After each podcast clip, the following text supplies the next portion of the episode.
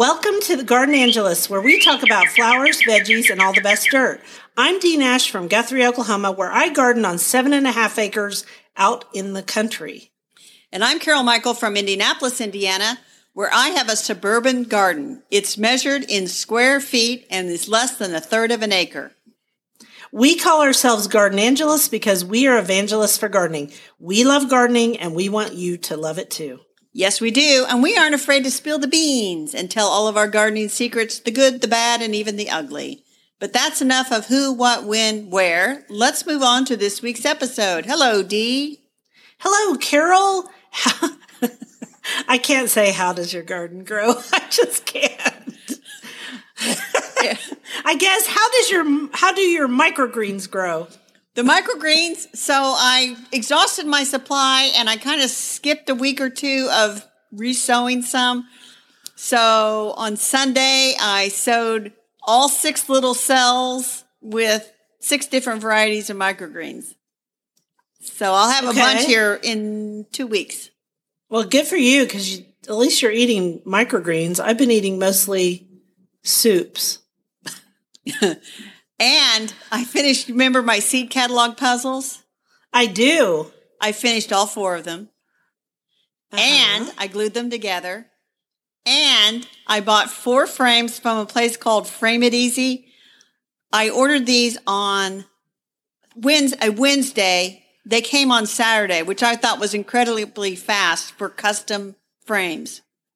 And then you just put the puzzles inside them yourself, right? Yes, I put the puzzles inside myself and I hung them up in my den. I sent you pictures and so we'll post those on our Instagram so people can see the puzzle pictures are in the den hanging on the wall. And coincidentally, I also um, framed some stuff. I got in my French box subscription. Um, they have an artist in residence every year. And so last year was all about flowers and it's on this French antique book. So I framed all of those locally and I went and picked them up last week. And oh my gosh, they're so pretty. So we're going to actually post both of those pictures on Wednesday when this publishes and so on and so forth. But as for gardening, um, it snowed 10 inches here and it's negative five on Monday. Tomorrow, guess what's going to happen again? Um, it'll be 60. I don't know what's going to happen. No, it's going to snow again. But next week, there are 50s in the forecast. So I should be able to garden coach again and it should be normal because our normal high for February is 55 degrees. I heard that on the news. Negative five is a long way from 55. I also heard on the news it's 14 here and we had snow, but it's February and it's not really that out of the ordinary. But I read that here on Monday when we're recording this, it's eight degrees in Dallas, Texas. So shout out to our Dallas, Texas listeners. That's Yeah, very the- seriously cold. If you're not used to it, it's really deadly cold. It is really cold and people don't really bundle up there. Even here, we are used to more cold than they are because they're zone eight and zone nine. So shout out to the people in Dallas and Fort Worth. They also had a terrible wreck the other day when they had ice and it, where there were a hundred and something cars in this wreck. So that was terrible. We had a wreck yesterday too, but luckily here no one was killed in that wreck there was. So honest to goodness, this kind of weather is really scary and they've opened a bunch of shelters for the homeless and Oh, yeah. they're trying to and all, and also people who just don't have you know like there was an apartment where the pipes froze so they had to find a shelter for all those people because their pipes busted everywhere Yeah, that's the thing is uh, I don't think Dallas houses are really built for eight degrees for very long. not for very long and we've actually had the longest stretch of single digit weather so you know who i'm worried about don't you No, I don't. my my honeybees Oh, your honeybees. So next week, I'm going to open the hives when it's in the 50s and check on them and see if anybody's left. I may lose them all and then have to start over. But I don't want to talk about sad stuff. Let's go on to our quote. Okay, here's the quote. I wonder if the snow loves the trees and fields, that it kisses them so gently. And then it covers them up snug, you know, with a white quilt, and perhaps it says, Go to sleep, darlings, till the summer comes again. That was Lewis Carroll and Alice's Adventures in Wonderland through the looking glass. So I sent that quote to you and you go, why? And I said, because we're going to talk about the snow, of course. And on top of that, only thing I can think of is that Lewis Carroll, you know, was in the UK and they don't tend to have snowstorms like we do in the continental United States. Yeah. So I, I don't think the snow was kissing them ever so gently. The snow is weighing down the trees and making them kind of sad, but that's okay. Well, here, our snow that we got, we got about an inch and a half. We'll get another five. It was light and fluffy, so I would say it kisses the trees gently right now. We'll see after the day is over. Yeah, we'll see too. The sun is out at least part way. And our snow was also lightweight this time. Now that snow we had in December was super heavy and it broke my southern magnolia all to pieces. Which reminds me, I wrote a real I wrote a post about how gardening will break your heart on my blog. So we need a link to it. Yes. Um, but the, it teaches you resiliency is, I mean, it's not an unhappy post. I was trying to make one of my gardening, um, clients, gardening coaching clients happy because she was very sad one day. Well, we will link to that. What are we talking about today?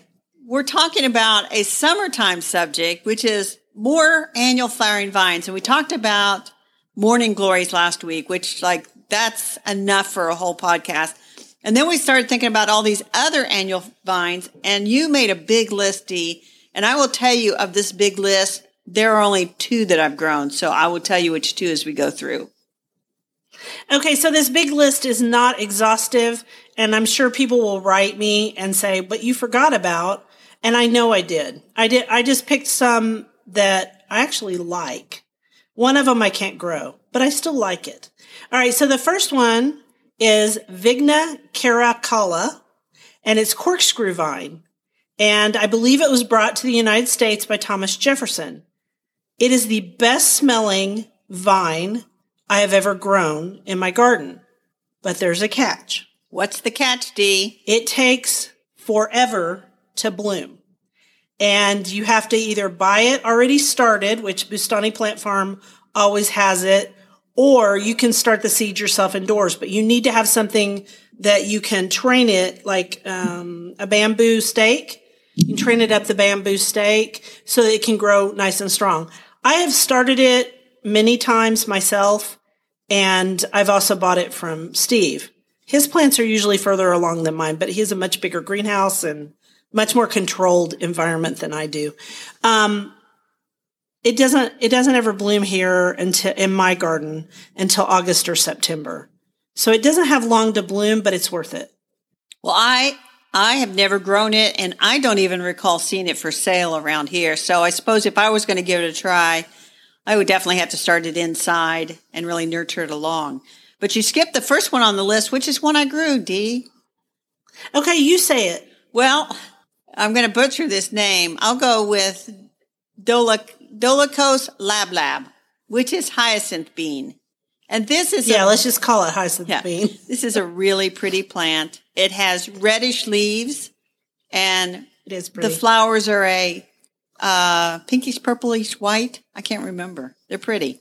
they're they're purple. Purple. They're a pinkish purple. Mm-hmm. And They might have some white on them too. I don't know. and they form a nice red bean pod, which I don't eat those. I think they're edible, but don't quote me on that. Go look it up, people. Oh, I don't know if they're edible or not. Yeah, look it up, people. Don't eat them.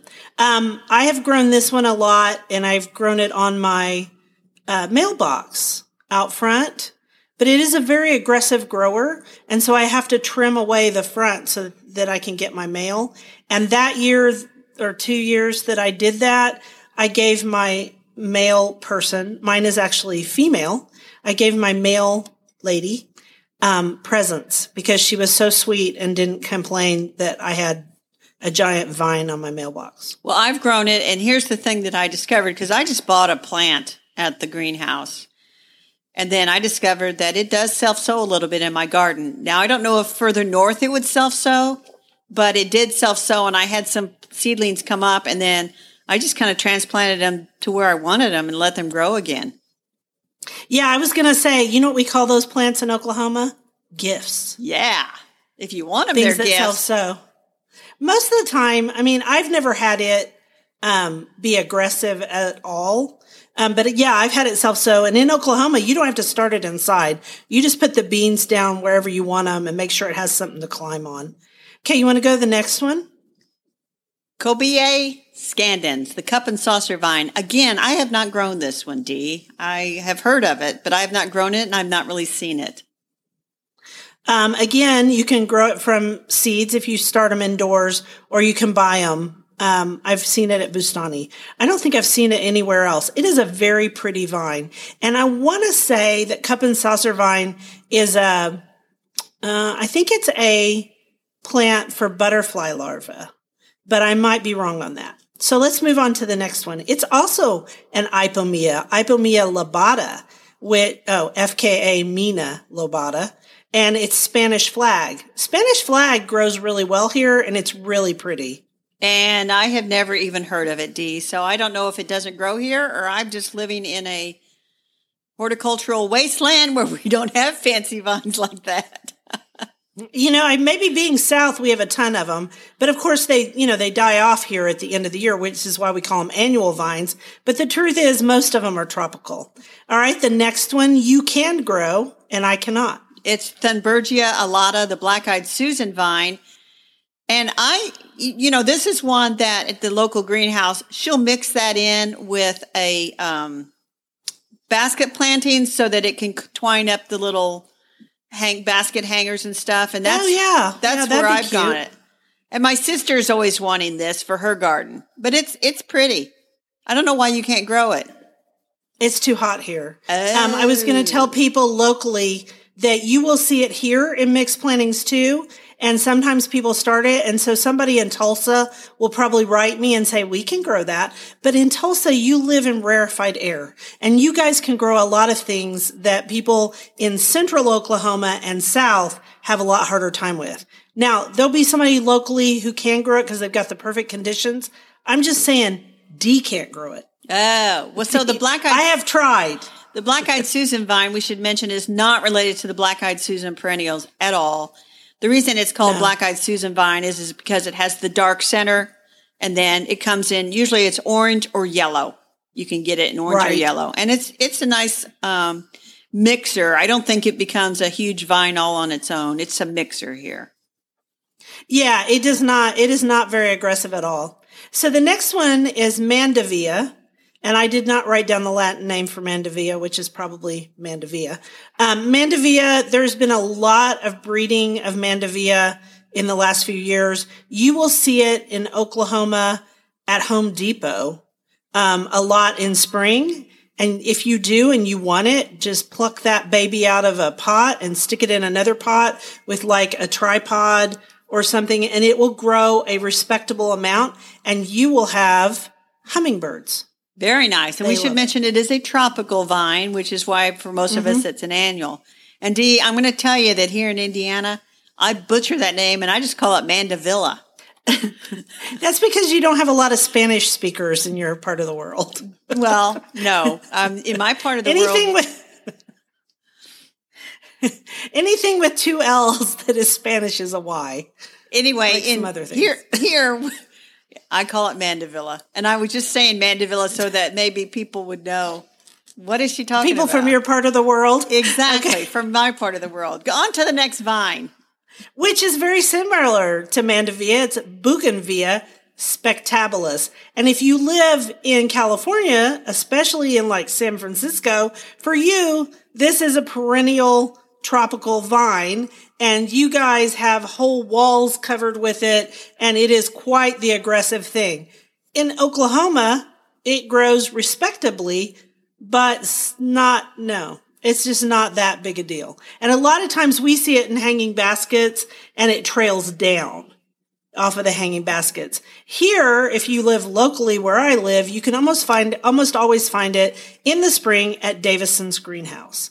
Be sure to water that hanging basket with drip irrigation though, or it won't make it. Ah, good. What about point. you? We would have this. It would be with the the mandevillas. They would have these as well, and so. But I don't usually get the tropical vines. There's too many other plants vying for my attention. On to the next one, Dee. Oh, the next one is kind of a baddie, and it's also an Ipomoea.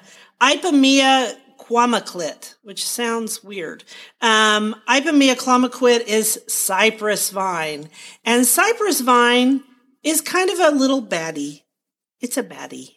Why is it? It will. uh, self well, why do you think? Yeah, it self sows with some real abandon. it's sad, but And again, I, I'm just missing out on the whole vine thing. I don't grow cypress vine. So I've grown it many, many times in my garden and um, not, I only planted it once, but sometimes it comes back here too. And then I put it with, um, I actually grew it up through a rose bush that was a really tough rose bush. We'll see how tough it is this year. Uh, and it did great. And, you know, cypress vine did great too. And guess who likes it? Hummingbirds. There you go. A lot of these So- vines have a th- uh, flower with a throat that attracts Mm-hmm. hummingbirds, which is a wonderful thing. So you want to talk about the next one? So that would be the moonflower, Ipomoea alba. It's a white flower called the moonflower because it opens up at night, right? Right, it does. And, And- it is white. So it's Ipomoea alba. It's in that same group and it attracts moths. And I have not grown moonflowers either. Might have made an attempt You haven't? once, but I, I don't know. I just haven't. I've grown it a- quite a few times on lattice work um, and at the end of a path, and it's done really well here. It is, I have not found it to be as aggressive as um, morning glories, even though it's called night morning glory. It attracts lots and lots of moths. And I like moths. In fact, I take lots of pictures of them in the summer. So for me, it's a good flower. I might actually grow it this year. You do need to soak the seeds exactly like you do with um, morning glory. So Dee, um, but I was going to say, you just did you just decide to buy more seeds? oh, I don't know. I mean, I've bought so many. I'm looking at my giant stack. I think you just decided to buy some moonflower seeds. Maybe. I don't know. I really do like moonflowers. I do have a lot of things that attract moths, but maybe I will. I don't know. We'll see. Okay. Well, that's our list of annual and a few tropical vines. Not exhaustive, but hopefully give people some ideas and think about, and we'll talk about this later, think about using the space growing up to plant some vines or hanging down from a basket. Either way. Either way. Sometimes a vine is just what's needed. Exactly.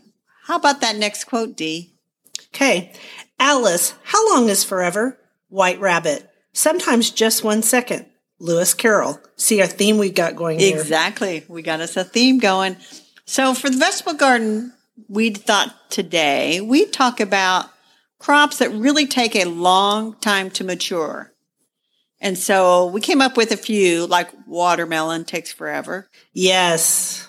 Yes. And I can't grow it. Only because I can't grow it. It grows here. Um, artichokes. You thought of that one. Yes. I have never grown artichokes, but a lot of people here do. yeah. And I think it's one of those things, if you decide to grow artichokes in my neck of the woods, you really need to seek out a variety that uh, is suited to a shorter growing season. Yeah. And I think artichokes do better in Dallas Fort Worth area, as do cardoons. They use a lot of cardoons and a lot of artichokes in some of their designs. I especially saw it at the D- Dallas Botanic Garden and also at Fort Worth Botanic Garden, which is another botanic garden I love. Um, I was going to say, did we say mature beans yet? No, we did not. Okay, like when you're growing cranberry beans or pinto beans or anything that's a dried bean, those take a long time and you have to get all the way to the end. Oh, I thought of another one we didn't list yet.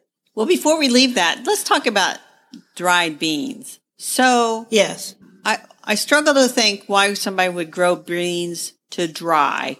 You can just buy a bag at the store. Right. And does it change Um, the taste? Are they better tasting if you grow them yourself? I- I'll be honest with you. I, I assume so, but don't know because the only time I've grown them dried was pinto beans. And right at the moment that they matured and I had them on a, I had them on a trellis and I did all this work, grew them in ground. Guess what happened as soon as they matured? Uh, somebody ate them. Yes, the raccoons.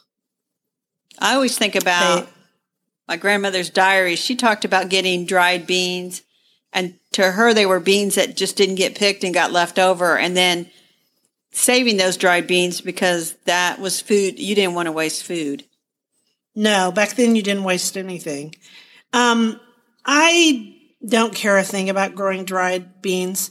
I can buy them at the store, or you can buy the really fancy kinds like Jacob's Cattle, the cranberry beans. You can buy all those online now. In fact, there are whole stores devoted to these beans. And I'm really grateful that somebody goes out and, you know, grows these unusual varieties. But listeners, if you want to grow dried beans, grow them. Why not?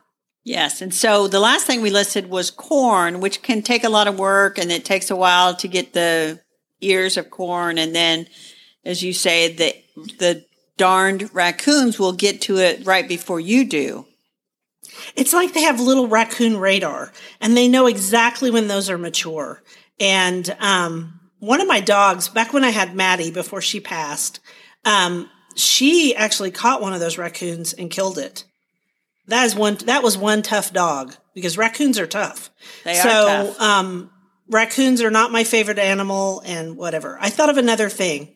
Um, peppers, especially pe- bell peppers, and you want to get them to the mature state. And let's just talk about that for a second. So green bell peppers are just immature peppers. And that is true of chilies and also bell peppers. They're all just green when they're not mature. And then as they mature, they become red or yellow or orange. Um, and that's true of chilies too. But the problem is if you're growing bell peppers, which are a slow, like chilies, it's not so hard because they make a lot of peppers. But once you let um, bell peppers mature to the red stage, orange stage, or yellow stage, they pretty much quit setting new fruit. So what I always did is I would collect them green most of the season. And then because I have a really long season, I would leave a few on the plant to mature. Now I know your experience would be different because you live in a colder climate and a shorter season. Right. And what I found with the peppers, if I don't pick them green and I do allow them to go to the color stage, they Yes. start to rot before they actually turn. Wow, that's interesting. Which brings up the, the problem with the long maturing plants in some gardens is if you're trying to trick the season and it starts to get cool, you know, they, they'll stop maturing. But you have this plant out there and you can think about the insects and the disease and the raccoons. And I'm not saying it just gets a little more challenging the longer you have to wait for harvest because there are so many things that can happen that are bad. Yeah, that's true. Especially, and I wonder if they rot for you guys too, because um, you have more humidity in summer than we do. That could be We don't have much trouble with rotting. We we they always start to rot on me. Here's the other thing. I read this book years ago about these guys that grow the gigantic pumpkins, Yes, and it takes a long time to grow a pumpkin that weighs Ugh. almost two thousand pounds. no But they got to check those things like almost hourly because in just a snap, a fungus can attack, and then they've lost the pumpkin because and that's depressing because they only grow one pumpkin per vine, right. and maybe and they usually have three that they're watching. It's like crazy town. I couldn't do that. So anyway, some long maturing vegetables are worth it. I think corn is worth it. I think It's if you can grow a decent watermelon, you'll find a sweeter fruit than you would ever buy at the store. True. And so I would say give it a shot. You've only it's just a season. It's just one crop. Give it a shot. Don't don't let us talk you out of anything. No, we aren't trying to talk anybody out of anything. I will say this if you're a new gardener, try cantaloupes before watermelons. Cantaloupes are delicious and very, very sweet, especially ambrosia, which is actually a burpee selection, if I remember right. They're delicious and they don't take as long and you get more than you do with a watermelon. If you're going to grow watermelon and you're new, the small icebox, wa- icebox watermelons, I think, are easier to grow than the great big ones. But that's just my opinion. Yes, and the thing we'd say is um, if you're north, north like me, or even further north, look at the days to maturity and get the fastest maturing varieties of these long growing vegetables. True. Um, think about starting them inside, even watermelon, starting it inside to give it a little chance before you put it out in the garden. And then, um, you, if you're really intent and you get an early frost, you, you may have to protect the plant. May. yeah, you might. Which we're lazy and we don't do. No, I don't. I don't protect plants. I saw a lot of people protecting their plants for this deal, and I was like, you know what? If they die, they die. It's been a crazy year in my garden anyway. I lost a bunch of my Japanese maples under my trees, so that's a topic for another time. In fact, maybe next week um, about what I'm going to replace them with. So, you want to do the next quote, or is it my turn? No, it's your turn. What is the use of a book, thought Alice, without pictures or conversations? Another Lewis Carroll quote. And so we put that quote in here merely because this is time for On the Bookshelf. And today's book is Garden Up, Smart Vertical Gardening for Small and Large Spaces by Re- Rebecca Sweet and Susan Morrison. And this one was published in 2011, but we think it is really good for how you can use that vertical space which kind of ties into our vine theme. Yes, and Rebecca Sweet and Susan Morrison are friends of ours, and they are both garden designers. And I actually have visited Rebecca's, not her new garden, but her old garden. And she did a lot of the photography, as did Susan. They did them in their own gardens. And I thought that made it really cool. It actually was an extremely forward thinking book. Um, dare I say a progressive gardening book in terms of it was it thought about things that were just barely getting started. Like living walls was one of the things that i remember. Um, using arbors and trellises better. You know on my arbors and trellises which i have several i grow a lot of perennial vines um, and a lot of native vines now. I used to grow climbing roses on them but after rose rosette i put in native vines um, that has been a really good solution for my garden. And they discussed all kinds of things like how shade would affect your garden, um, creating spaces to sit in that you could enjoy. It's just a really good book. And you can even get it. I'm looking actually at Amazon because that's what our affiliate links are. There's only one left in stock. So this book still sells. Yeah, it still sells, and that one left in stock. Don't don't buy that for a minute, Dee. There's more in stock. There probably are. Mine's usually got five or six in stock according to the deal. The other thing is, is it's on Kindle. So if you have a laptop or something, you can read it and it's only, it's not very expensive. It's a little more expensive in, you know, paper just because it has, you know, it's a hardback. So that makes it a little more expensive. It's a good book. And that's why we, since we talked about vines two weeks in a row, we thought we would talk about it. That's right. Garden Up's Smart Vertical Gardening for Small and Large Spaces by Rebecca Sweet and Susan Morrison. And now we're ready for dirt. Real quick, Deke. We're running long. We're chatty Cathy's today. I don't think we're actually running long because we also recorded our other stuff too. So maybe Oh, maybe that's why it seems long. Okay, so um, we have another quote for it. If you limit your actions in life to things that nobody can possibly find fault with, you will not do much. Oh, I think that was actually before our gardening commission. It's also by Lewis Carroll, but it doesn't matter. I said it here because it also applies to Cherokee Nation seeds. Here's the story, and we will link to it. This was in the Cherokee Phoenix, and it was about how the Cherokee Nation in Oklahoma distributes packets of seeds to members of their tribe. You do have to be a member of the tribe, and if you can prove that, um, and you guys can go to the link, they will send you, I think it's two packets. And they are all plants that the Cherokee people have grown for generations and generations. And the reason that they are distributing it to their people is to keep heirloom seed strains going. And so it's just a great idea. And if you want to do that and you're not part of a tribe, there are other ways to do it too. Like the Seed Savers. The Seed Savers Exchange does it. So does Southern Exposure Seed, Ex- Seed Exchange. I think I said that right. They do it, although they're mostly sold out of everything. There, there's also one that is in Arizona that does it, Native Seeds. So there's a bunch of different places that if you want to grow heirlooms and keep certain strains alive, you can sure do it. Yes, and we'll provide some links to that uh, Seed Savers Exchange to the article. And do you know a lot of people? The whole point of they want to guard is they want the heirloom varieties, and heirloom varieties are almost 100% open pollinated and saved. And so you can go to these sites, and they'll also teach you how to save seeds if you want to save seeds for yourself or the next generation. Right, and actually, seed Right. Seed Savers Exchange started out as a group of people that saved seeds and it's gotten really big as some of these others. I will say if you want to buy from some places, they require you to be a member. And after we went to Tucson, did you go to Tucson too?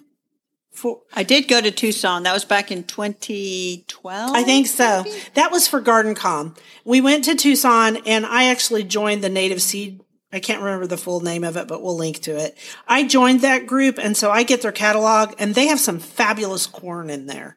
Lots of popping corn, lots of native corns, because people save corn, and that is a great crop to keep on moving on. That is good. So, garden commission, what's yours? My garden commission is to nurture my microgreens. Um, I'm going to replant the one terrarium planter I have. I think I want to get my hands dirty in some dirt and then Dee, I forgot to mention earlier that I have created a spreadsheet of all my seeds and it has all my new seeds. Now I need to go through my old seeds, figure out which ones I'm going to keep using, um, add those and then fine tune it. Now, the good thing is I figured out there's like four packets of seeds that I think just got thrown in with one of my orders from Botanical Interest that I'm not going to use. So I need to rehome those seeds somewhere. So that's my that's garden nice. commission. What is yours? You're going to laugh. Since it's negative five, no, we're down to negative two now. We're up to negative two. Um, I'm going to put on my boots and my waterproof boots and go out to the greenhouse and check everything and water it. And we need to talk a little bit about how I do things in the winter in my greenhouse next week. So that can be my garden update, talking about the greenhouse and how I heat it. Because a lot of people asked me questions this week, and a lot of people's greenhouses um, went down for the count in this weather. Mine's mine's at 67 degrees. I'm lucky. That's going to be really nice out there, Dee. When you get out there, you'll be able to take off your coat and your hat and your boots and not your boots maybe, but take off your coat and your hat and your mittens and just get your hands dirty in the soil. That'd be really nice. It would be fun to plant something. Maybe I will. Although it's still too early for a lot of things. It is early. Although it's probably later than you think because it just seems early because it's so cold out there. Welcome yeah, to my sure. world. Yeah, I bet. Okay, so Thank you for listening to the Gardenangelist. If you like our podcast, please tell your friends about us. Also, hit that subscribe button so you don't miss anything. And if you listen to Apple Podcasts, we'd love a five star view review. Um, that helps us get noticed by others. But also, we would love it if you would share with your friends our podcast. Honestly, that's the best way to get us out there. Yes, and be sure and check out our show notes for links for more information about today's topics, plus links to our own websites. And if you want to help support us, use the affiliate links. If you buy something after clicking through on them, we earn a small commission and it costs you nothing. It was lovely to chat with all of you over the garden gate today. Bye until next week. Bye, everybody.